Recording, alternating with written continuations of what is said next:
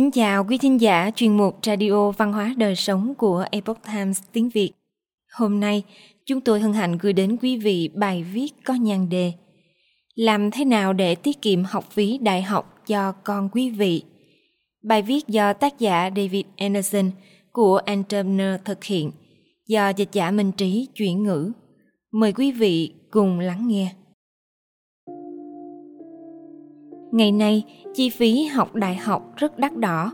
Quý vị nên lập kế hoạch cho việc ấy, giống như các quý vị lập kế hoạch cho công ty của quý vị vậy. Học phí đại học đang cao hơn bao giờ hết. Hãy hỏi Felicity Huffman và Lori Loveland. Đây là hai nhân vật nổi tiếng nằm trong nhóm những bậc phụ huynh giàu có bị vướng vào vụ bê bối tuyển sinh đại học. Chiến dịch Varsity Blues đầy tai tiếng gần đây. Chắc là quý vị có biết về nó – Cả đất nước đang ngấu nghiến các bản tin về án phạt 25 triệu đô trong tuần qua. Có lẽ với tư cách là một doanh nhân và một thường dân bình thường, bản thân quý vị có thể cảm nhận được sự khó nhọc khi con trai hoặc con gái mình được nhận vào đại học, rồi lại nhận ra quý vị phải trả tiền cho nó như thế nào. Việc chi trả này đặc biệt hóc búa. Theo thống kê từ College Board, trong 10 năm qua, chi phí trung bình cho học phí và lệ phí tại các trường đại học tư thục trong thời gian 4 năm đã tăng lên tới 34.740 đô một năm với mức tăng hơn 7.000 đô. Ngoài ra, theo blog của Peterson, đối với sinh viên tốt nghiệp đại học, tính bình quân, học phí hàng năm lên tới gần 30.000 đô tại các trường đại học công lập và 40.000 đô tại các trường tư thục. Nếu quý vị muốn bảo đảm rằng cả quý vị và con của quý vị đều không phải gánh hàng đống nợ vay sinh viên, thì quý vị sẽ cần đến một chiến lược tiết kiệm toàn diện để giúp thu hẹp khoảng cách giữa các nguồn tài chính còn đang thiếu hụt và chi phí đang gia tăng. May mắn thay, có một số phương pháp khác nhau để giúp quý vị làm được điều đó. Bằng cách chọn một phương pháp phù hợp với bản thân và gia đình, quý vị có thể có một cách tiếp cận tốt nhất để trang trải khoản học phí và cho phép con cháu của quý vị không phải trả một đống nợ. Để giúp loại bớt các thông tin nhiễu loạn và đưa ra một quyết định tiết kiệm thông minh. Dưới đây là bốn lựa chọn tiết kiệm để quý vị cân nhắc. Đầu tư theo chương trình tiết kiệm năm 29 Chi phí đại học luôn luôn đắt đỏ và như đã nói, vẫn tiếp tục tăng lên. Đó là lý do việc cân nhắc một kế hoạch theo chương trình năm 29 trở nên quan trọng hơn bao giờ hết còn được gọi là chương trình học phí theo tiêu chuẩn. Năm 29 cho phép quý vị đầu tư khoản tiền dành cho học phí đại học của con quý vị và nó hoàn toàn được miễn thuế. Tổng các khoản đầu tư trong các tài khoản theo chương trình năm 29 đã đạt mức kỷ lục 328,9 tỷ đô vào năm 2018. Có nghĩa là mọi người ngày càng hiểu rõ những lợi ích của nó. Vào thời điểm đó, 30% các khoản tiền tiết kiệm dành cho đại học nằm trong các khoản theo chương trình năm 29. Với số tiền trung bình tiết kiệm trong các kế hoạch đầu tư như vậy đã tăng gần gấp đôi so với năm 2016. Chương trình năm 29 là một ví dụ về các quý vị có thể giữ tiền hoạt động hiệu quả cho mình. Bởi vì thu nhập đầu tư của quý vị được gộp lại trên cơ sở miễn thuế. Ngoài ra, số tiền đã đầu tư có thể lưu động. Cha mẹ có thể chuyển trạng thái thụ hưởng của gói năm 29 của họ từ một thành viên trong gia đình sang một thành viên khác trong gia đình thông qua việc chuyển đổi từ gói này sang gói khác. Sự linh hoạt này rất hữu ích cho những người không chắc về tương lai.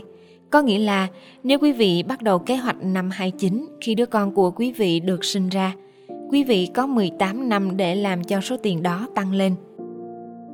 Bắt đầu càng sớm càng tốt và thực hiện tự động.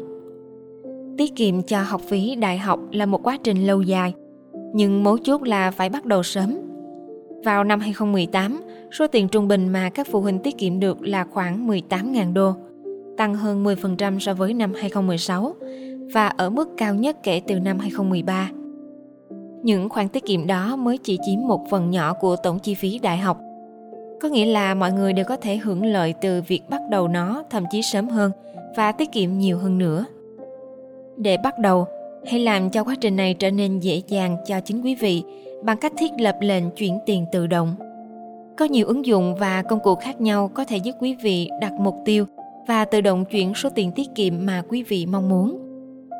Theo khảo sát của Sally May, cứ 10 phụ huynh thì có 6 phụ huynh gửi tiền thường xuyên vào quỹ đại học của con cái họ.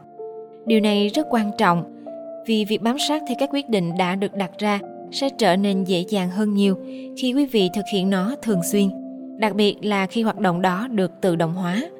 Vì vậy, hãy bắt đầu tiết kiệm ngay bây giờ, bởi vì mỗi đô la tiết kiệm được sẽ là một đô la nữa mà bạn sẽ không phải đắn đo sau này. Đừng bỏ qua học bổng. Học bổng chính là khoản tiền miễn phí mà quý vị không phải lo hoàn trả. Mặc dù nó thường không trang trải hết toàn bộ chi phí đi học, nhưng nó chắc chắn sẽ giúp tăng tốc quá trình này. Có rất nhiều học bổng dành cho sinh viên và nhiều loại học bổng phù hợp với nhu cầu hoặc thành tích của con quý vị.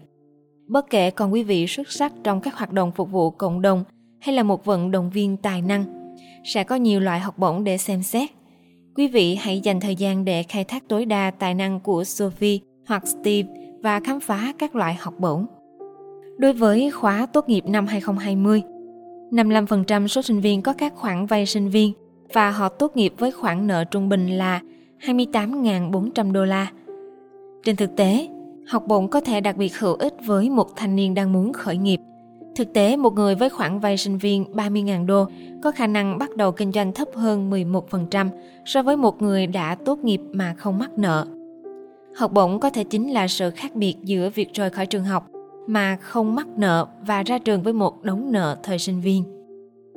Nếu tiết kiệm cho học phí đại học có vẻ như là một nhiệm vụ quá khó khăn, hãy tự hỏi bản thân xem, mình có thể hy sinh những gì để tiến gần hơn đến mục tiêu của quý vị.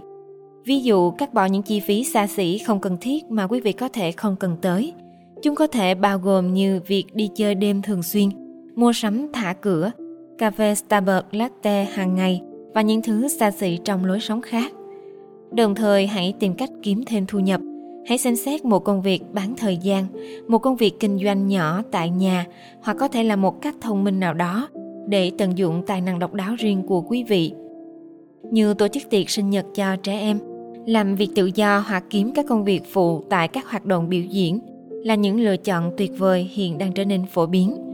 Cứ 10 người Mỹ thì có gần 4 người có các công việc làm thêm để giúp họ đạt được các mục tiêu tài chính của chính họ. Những nguồn thu nhập bổ sung này có thể giúp quý vị tiết kiệm được thêm tiền. Tiết kiệm thông minh Tiết kiệm cho chi phí đại học và sau đại học đòi hỏi tư duy thông minh và có tính chiến lược. Và quý vị nên lập kế hoạch càng sớm thì càng tốt. Trên thực tế, 37% các bậc phụ huynh đang dành dụm tiền cho con học đại học trước khi con họ lên 2 tuổi – Khởi đầu một cách nhanh chóng sẽ giúp giảm nguy cơ thiếu hụt khi đến lúc phải trả học phí.